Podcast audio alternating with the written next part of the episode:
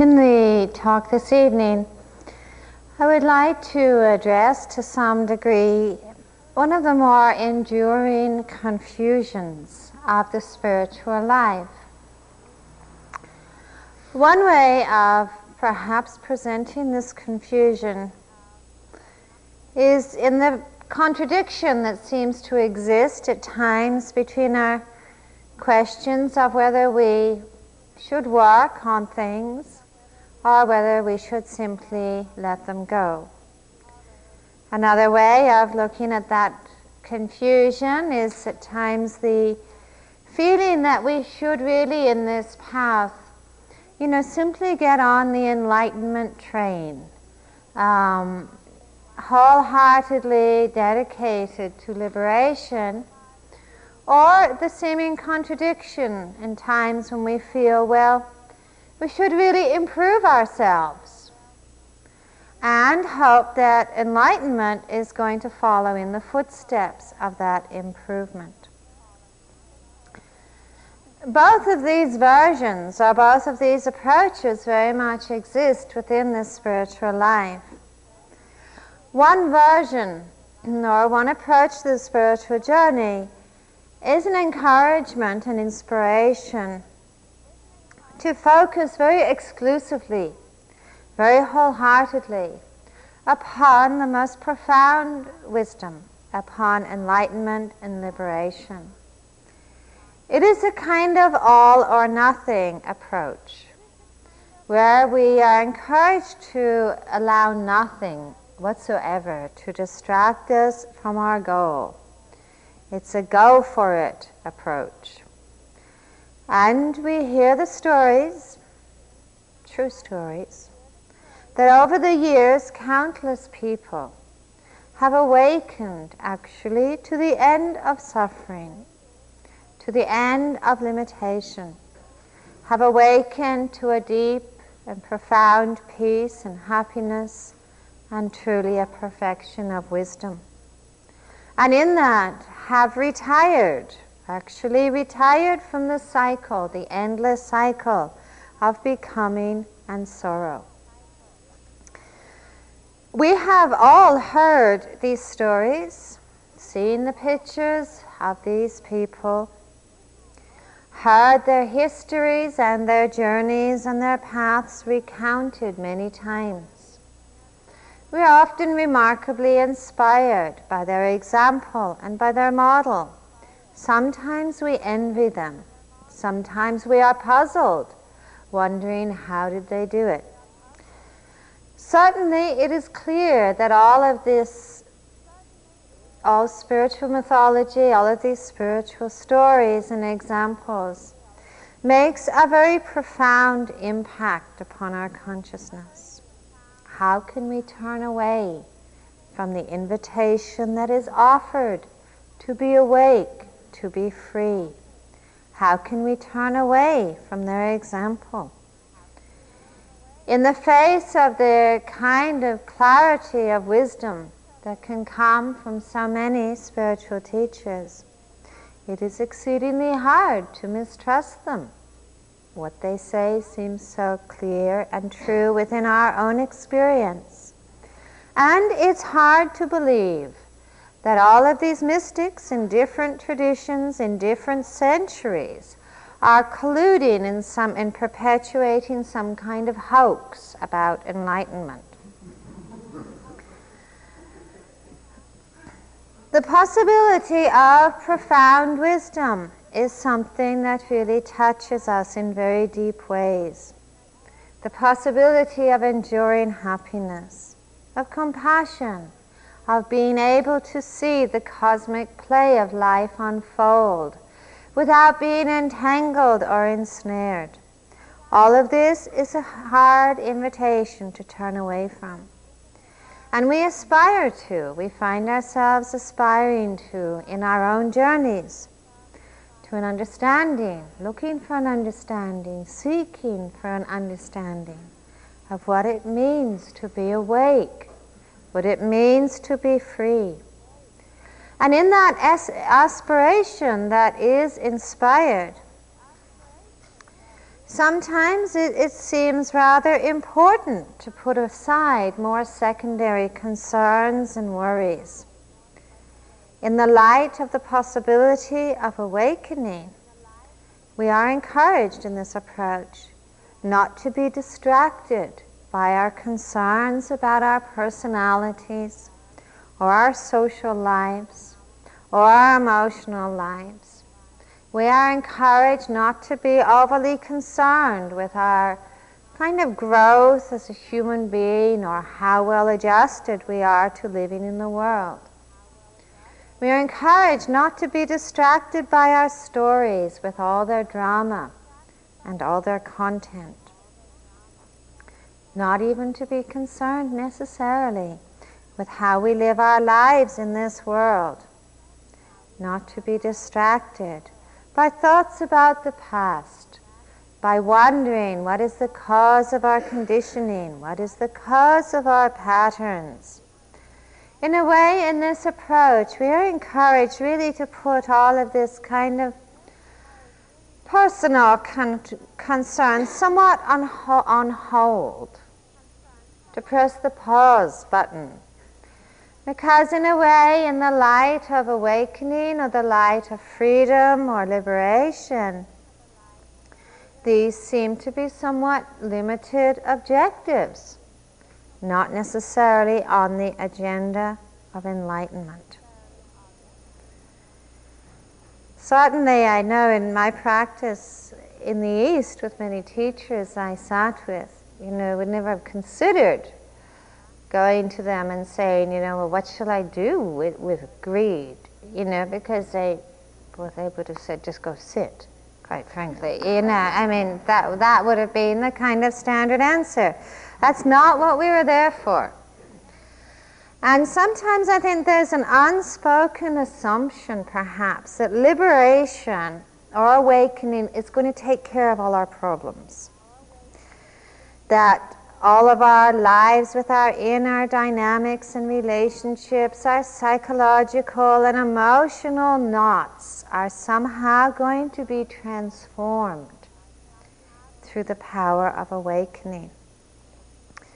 So, the path actually in this particular approach to the spiritual life is really one of cultivating a kind of unflinching non attachment, an unflinching renunciation, a total dedication to letting go, a true single pointedness.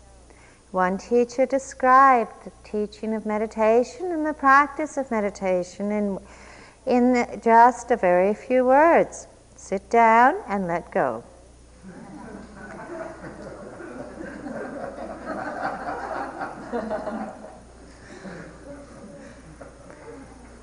Now, I think that for most of us, there are moments in our own journeys where actually we feel very fascinated by, by the, the simplicity, the, the kind of single pointedness, the, the sort of purity of this presentation of the spiritual journey. And of course, we have all the stories of the teachers and the people who have made it, who got there, who got it. And it is not only that, we are also very often inspired in our paths by moments within our own experience where we have glimpses actually our great stillness, our great sensitivity. A single moment of profound peace has a pretty remarkable impact. A moment of true happiness. These moments in our lives and in our own practice really, they kind of whet our appetite, is what they do. We think, you know, usually just a moment later, I would like some more of that. You know, I would like a little, a few more moments like those. I would like a little bit more peace, more happiness, more stillness. And in those moments, I think, when there is some sense of opening, really everything seems possible. Everything seems possible. Nothing seems impossible. And in that sense of possibility, I think we are at times very glad to kind of discard our, our other concerns. You know, sometimes it's even hard to remember what we were so obsessed about the hour before. You know, we feel happy to discard in a way our concerns about confusion in our lives or identities or relationships. Discard them in order to follow this way of profound insight and grace.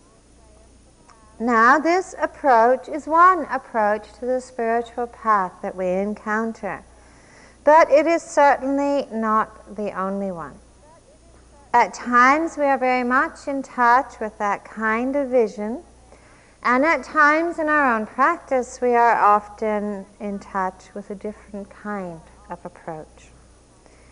Now, I think we need to take into consideration that as Westerners, we do come from a very different cultural background than Asians in this path. And one of the kind of outstanding characteristics of our culture clearly is this emphasis that is placed upon personal growth and improvement. The further west you go here, the more noticeable that is.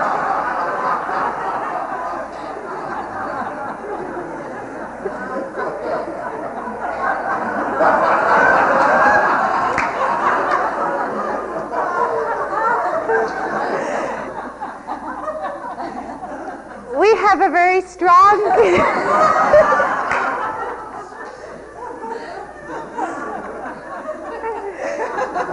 when she comes to California, that's our opportunity.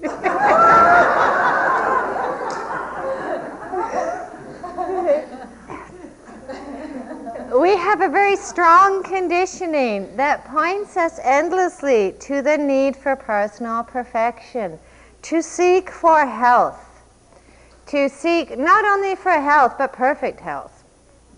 To seek to be socially, emotionally, psychologically well adjusted. You know, good human beings out there in the world doing good things.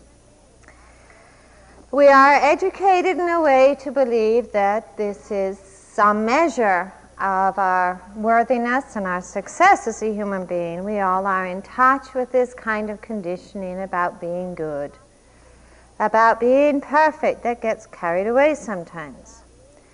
In the light of this conditioning, it is sometimes very difficult to sustain a very undiluted, very single pointed approach to our own spiritual journey you know, enlightenment's great, but when our lives are a mess, our relationships are breaking down, our world is in a state of chaos, when we see ourselves surrounded by confusion or filled with unhappiness, enlightenment seems a long, long way away.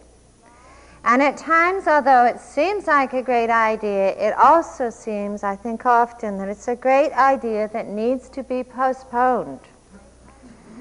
Or else it's some, a good idea for somebody else.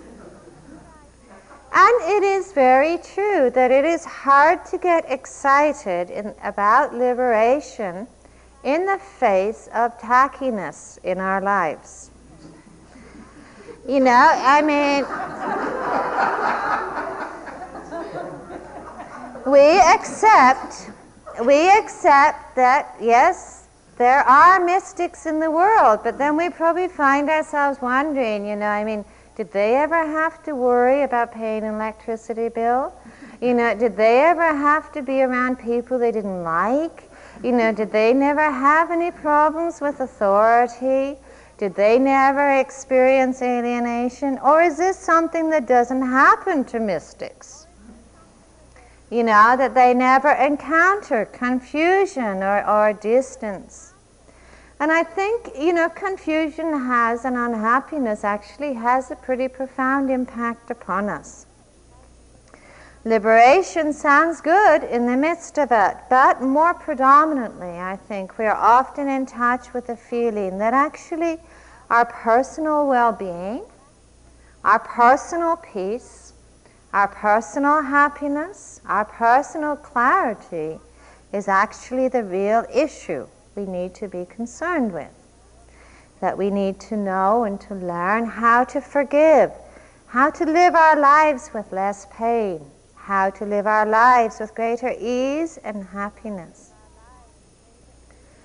I think, you know, to be, if we were to be honest, these concerns actually feel to be imminently much more fascinating and attractive than retiring into some place of enlightened bliss.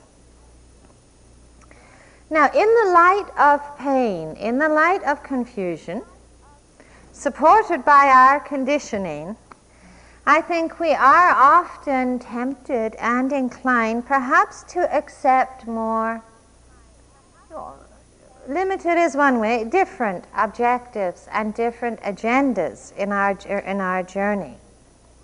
We are actually more interested perhaps in objectives that we feel are going to make a difference in our lives right now. Because that's what we're faced with, our lives right now. We know that we can't put confusion and unhappiness on hold. It's easier to put enlightenment on hold. That seems to be the kind of challenge that we are faced with. So often our path and our approach changes in response to our own primary motivations and intentions. We do accept very well, of course, that non attachment, that renunciation, that understanding emptiness, that all of these have a very important place in our lives. But somehow, we find ourselves getting more interested in understanding our stories, in understanding our inner dynamics, in achieving more calm, more peace, in figuring out a way to live with more skillfulness, more wisdom, more clarity on a moment to moment level. This doesn't mean it's necessarily a renunciation of the possibility of awakening or enlightenment. But more, I think we see that we are working towards enlightenment by working on ourselves.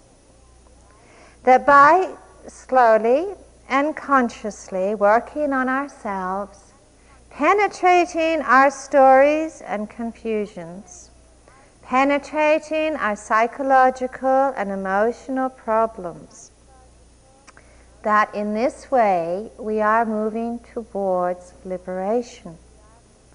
Now, I would like to mention once more in this situation the degree to which work is used as a replacement for the word meditation. How often we speak about working on something, working with something, working on ourselves this work, work, work, work. Um, you know, sometimes I have images of people coming into the meditation room dressed in overalls, carrying shovels and pickaxes and drills, you know, that we're here to do a job, we're here to work. I think sometimes we forget this sort of the graciousness of just being here because we are very single pointed upon our objectives. I think sometimes we're also encouraged, I think, not to do this kind of work because we're also not necessarily very inspired and heartened by the examples of some other saints and mystics who have apparently become very enlightened and yet whose lives are actually a mess. We also, I think, see in the meditation retreat and also in our lives the way in which our stories and our histories and our conditioning seem to get in the way. How often they seem to get in the way of clarity and peace and stillness. And so I think we begin to feel or conceive that personal development and improvement and personal change is a way of opening the door to a perfect skillfulness in the art of being and the art of understanding. a way of being through working on ourselves where we will be able to live in a way where there's no more anxiety, no more confusion, no more alienation, but rather that a state of spaciousness, a state of grace, a state of great spirituality will follow in the footsteps of working on ourselves. And when I mentioned this to Anna at tea time, she asked, well, have you ever met anybody who's perfect? Actually, no. I have never met anybody who's perfect. I actually can't even imagine what it would be like to have a perfect personality and a perfect body and a perfect mind. I don't think, you know, maybe, but I, I have never encountered it. Now, when we're busy working, as we are often very busy working. And this is not a denial of effort, by the way. Obviously, clearly, what we do here is, is quite demanding of effort and energy and, and dedication. But there's other kind of working in the light of agendas and personal agendas and improvement. I think sometimes when we are busy working, we do have moments where we wonder, am I really doing it right? am I really doing all this stuff right? Because we see actually through our experience the, the apparent endlessness to working. You know, this is a long hoe, a long road to hoe. You know, it seems to re- go into infinity, where no matter how much we resolve, apparently, we have the capacity to have something else to resolve. And no matter how many layers we peel, there always seems to be yet another layer to go. And no matter how many things we seem to have really understood, there always seems to be something yet more to understand about ourselves. We seem to be very complex human beings. Greed is followed by anger, anger is followed by judgment, judgment is followed by something else. There's a sense of endlessness in the possibility of doing. And I think instead, sometimes, of feeling necessarily that there is great stillness, we are presented with another job. And there are many times, I think, when we do ask some very, very valid questions about wondering whether we have actually got a little bit sidetracked. Because there seems so much to do, and it seems to be so hard to stop doing. You know, there seems to be a lot of comfort in doing. Now, there is some satisfaction we have to appreciate that we gain through doing. And there are some very valid effects that are the outcome of paying some very clear and conscious intention to how we live our lives and to the dynamic of our inner being. And I certainly would never want to dismiss that. You know, so much of meditation is about being conscious, about being conscious of who we are and all that makes us who we are. Part of meditation is healing, coming to a place of balance and acceptance within ourselves. Part of meditation is forgiveness, nurturing the capacity for that forgiveness and softness towards our own being. Part of our meditation is balance not being so consumed by conclusions and assumptions. And all of this obviously takes a lot of attention. It takes a lot of attention, and it's what being conscious is all about. And that is meditation. And we can see actually real changes that happen through that attention. We can actually see them. We can actually give that attention go out in our lives and live in a way in which we are less burdened by anxiety and confusion, where there is greater sensitivity and more happiness. We actually can measure the effects of being conscious.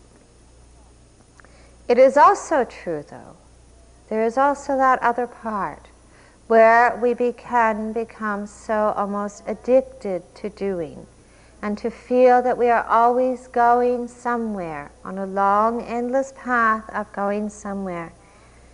And it's difficult to find reassurance in non doing, basically.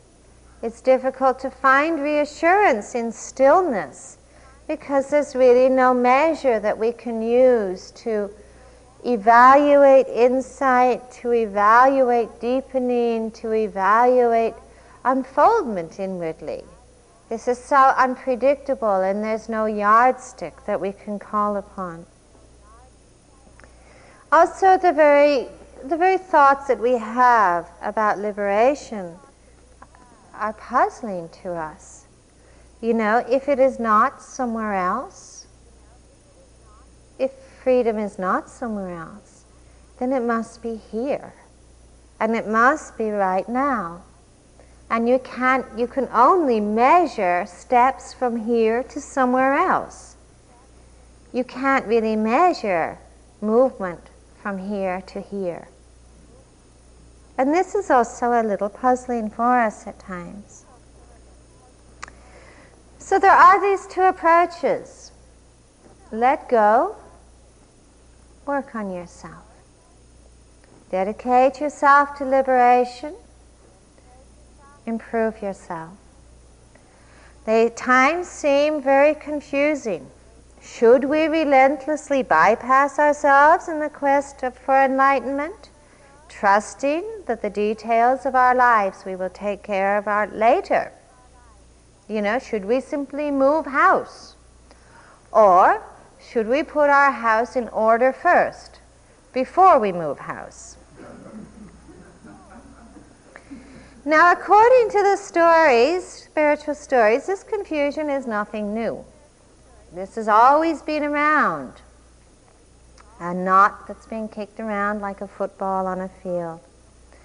And one way in which this confusion has been manifested very clearly is in the story of Huineng, who was a Chinese, Chinese patriarch master, who started out as a very poor peasant, sent to the monastery, I think basically because his family couldn't feed him was accepted into the monastery, went to work in the kitchen, cleaning the rice, washing the dishes.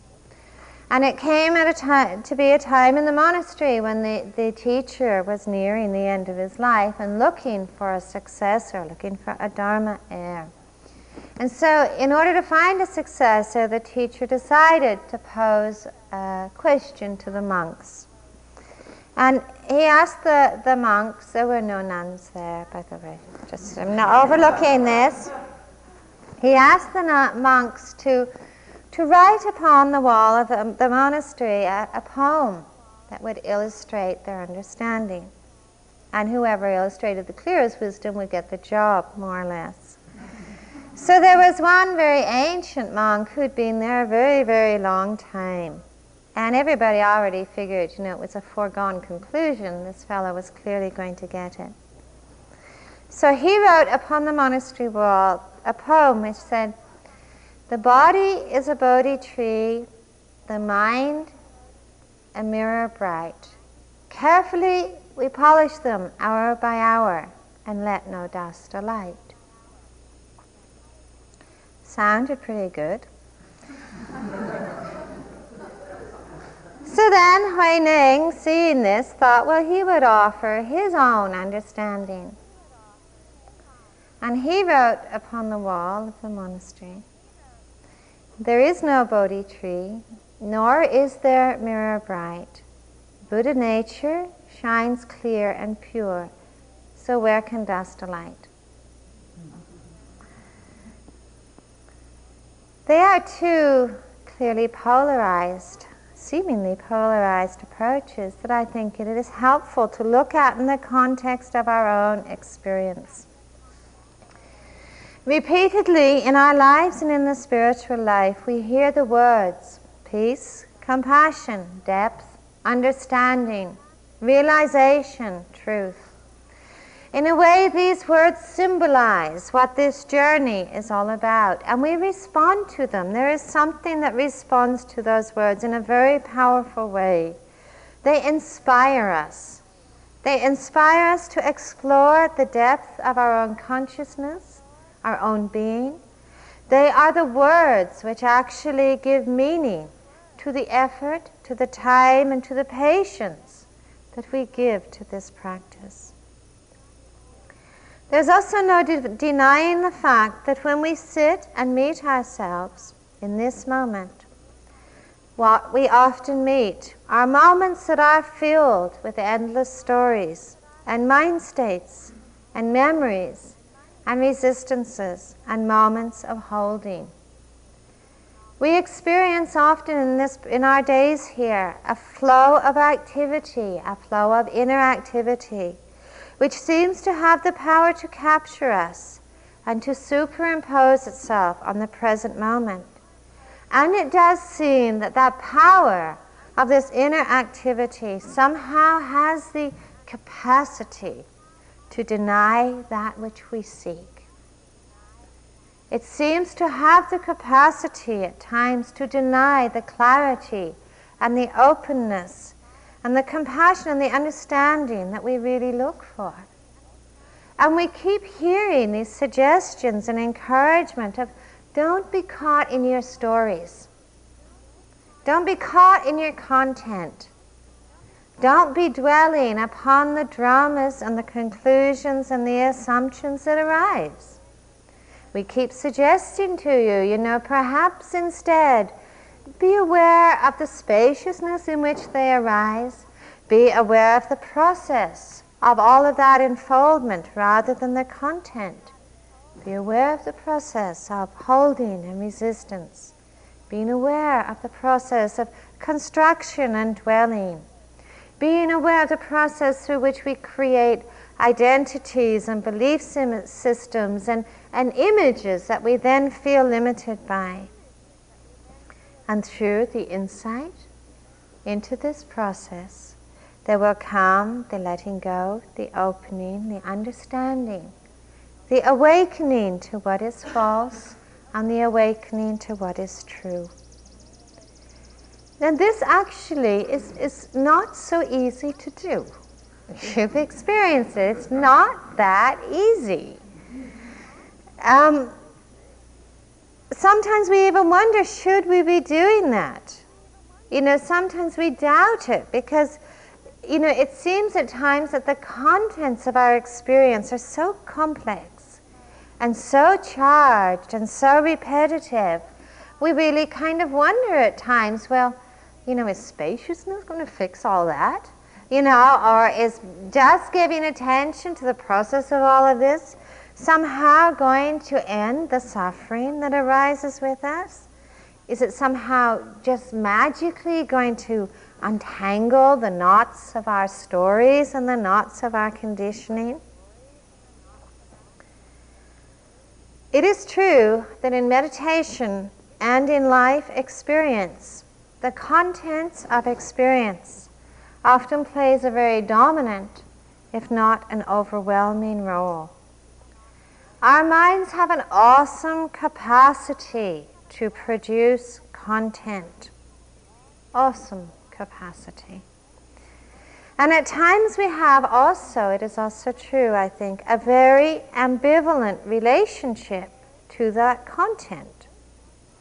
Mean, sometimes we feel a lot of aversion for the contents of our experience that we keep going through over and over and over again. Sometimes we feel aversion because it seems so relentless, because at times we seem deafened by it, and sometimes we feel aversion for content simply because it's so boring. How many really new thoughts did you have today? You know, we don't often have new thoughts, as Anna's already talked about. Most of them, you know, we, we already know. It's, it's like watching a movie, you know, a thousand times, and, and you know the ending with the opening scene. You know, it's, it's kind of hard to get excited about it, you know. But it's also true that at times content can be really fascinating. Isn't it true? There's a kind of magnetic pull there. It can be really interesting at times. First of all, because it, it gives us such an opportunity to do things and, and to be busy. And, and in a way, it satisfies our desire to control. You know, we can come in here and think. You know, just think. You know, we don't have to be aware of anything else, just think. you know, how many hours have we spent here just thinking? You know, I mean, when we're just doing that, you know, it's not all that demanding, actually. It's a lot less demanding than paying attention to other things. You know, it seems it's much easier to think. Also, we have to consider the flexibility of the content that we experience. You know, we can play with it. We can feature in our stories. you know, we, it's a pretty anonymous situation here, but somewhere we're a star. now, here in, these, in this content, we are the star, the hero and the heroine. Sometimes we're very fascinated by the, the pleasure of our memories and our fantasies. You know, anything can happen. We can create a world for ourselves. But then, even no matter how delightful our, we are with all of this play within the mind, that sometimes it dawns upon us actually that we are inhabiting a very limited and constructed world which has some very noticeable deficiencies. And in that mind created world, you know, clarity and peace and insight and connectedness with actuality often really do number amongst those deficiencies.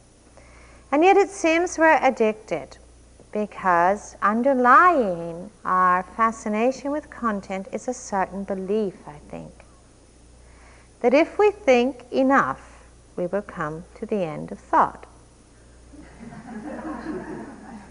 or that if we think enough, we're going to get the answer. We're going to get the solution. You know, once somebody said to me on retreat, you know, you know, I'm tired of all this, you know, taking my attention away from thinking. It needs to be there. I'm going to think until thinking runs out.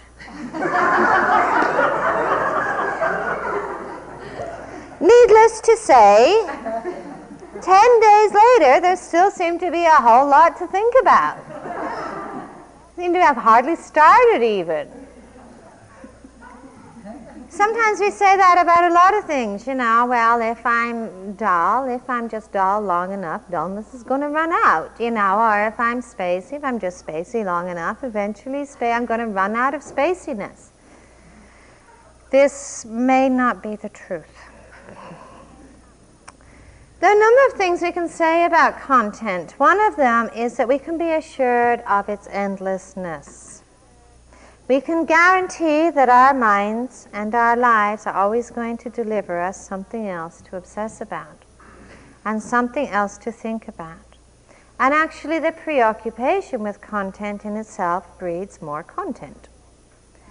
We can also say, I think, that our relationship to content is rarely neutral, because if it was neutral, content would end.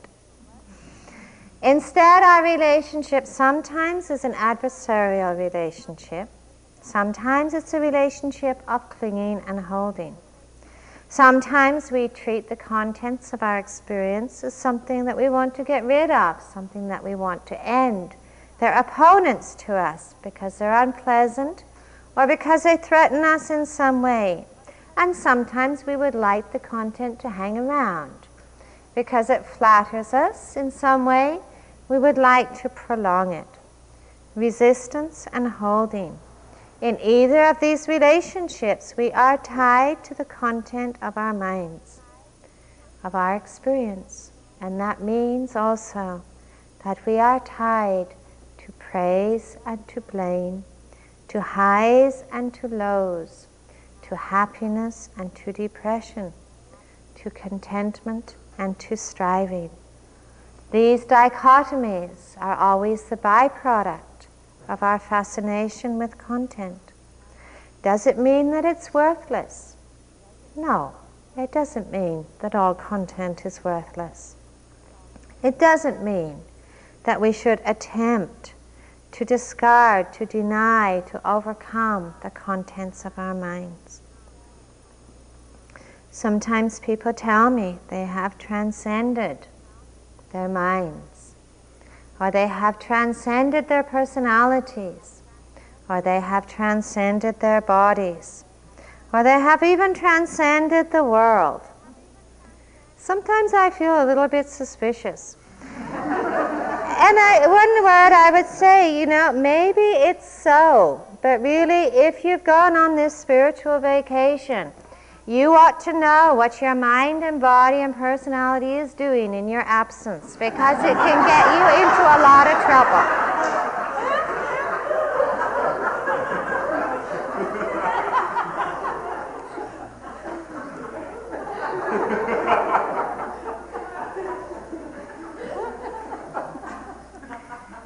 Sometimes I wonder where else are we going to learn except from what's here right now?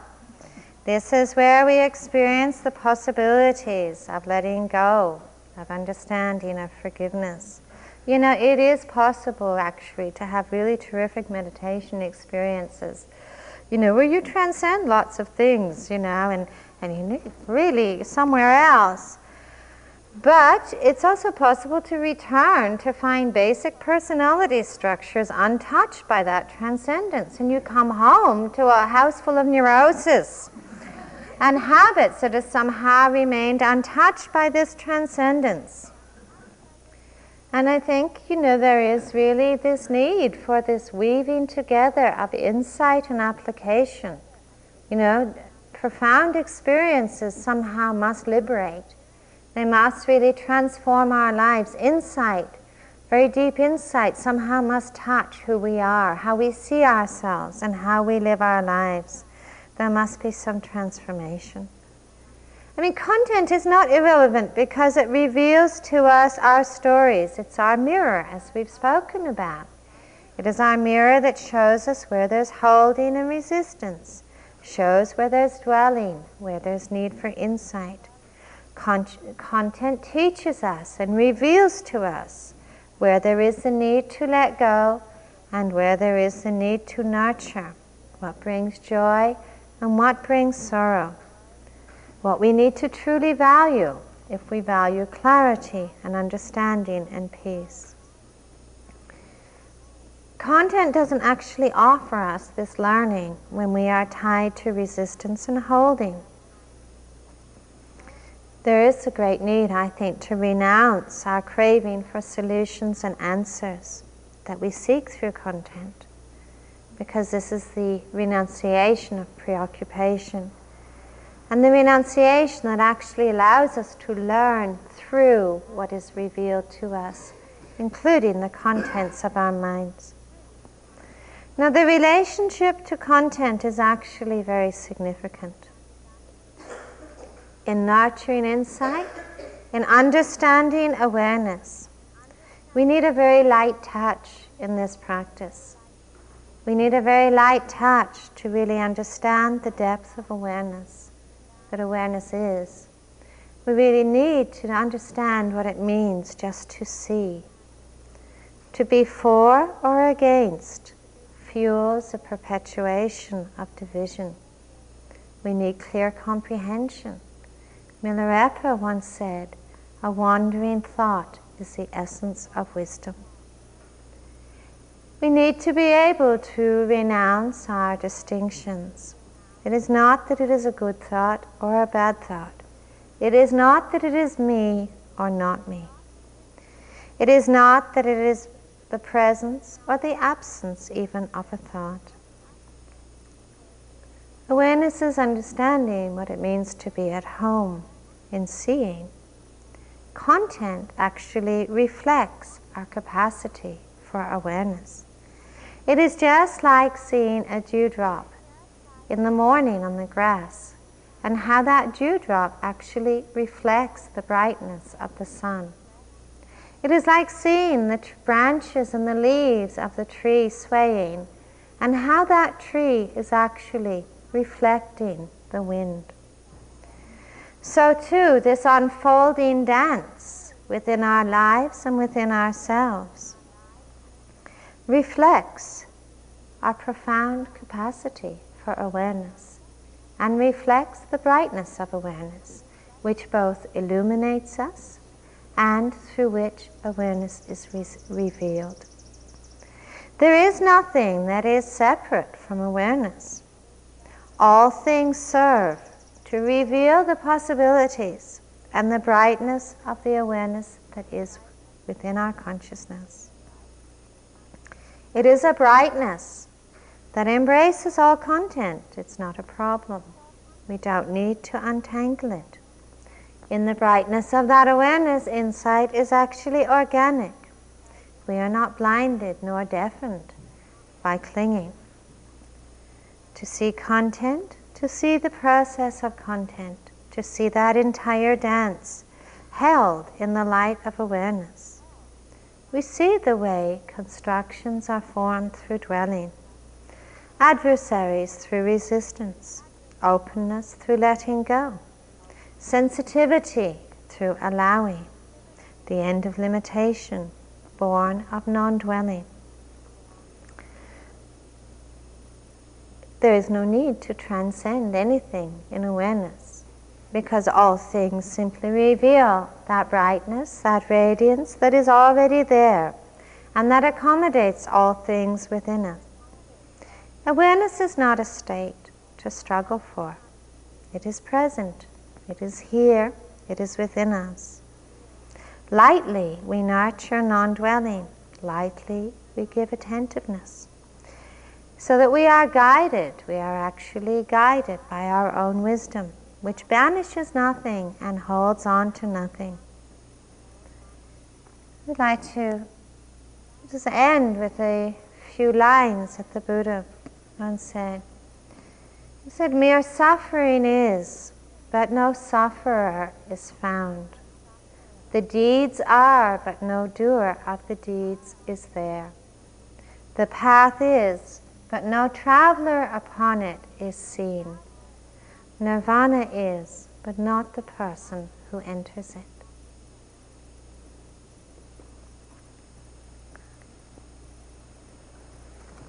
May all beings rest in awareness. May all beings deepen in wisdom. May all beings live with compassion.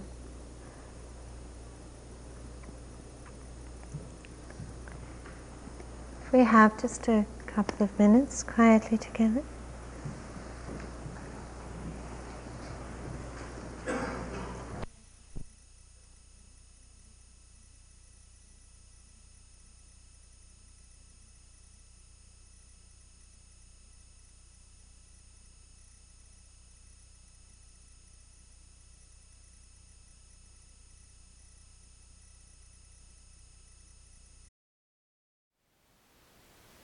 Thank you for listening. To learn how you can support the teachers and Dharma Seed, please visit dharmaseed.org slash donate.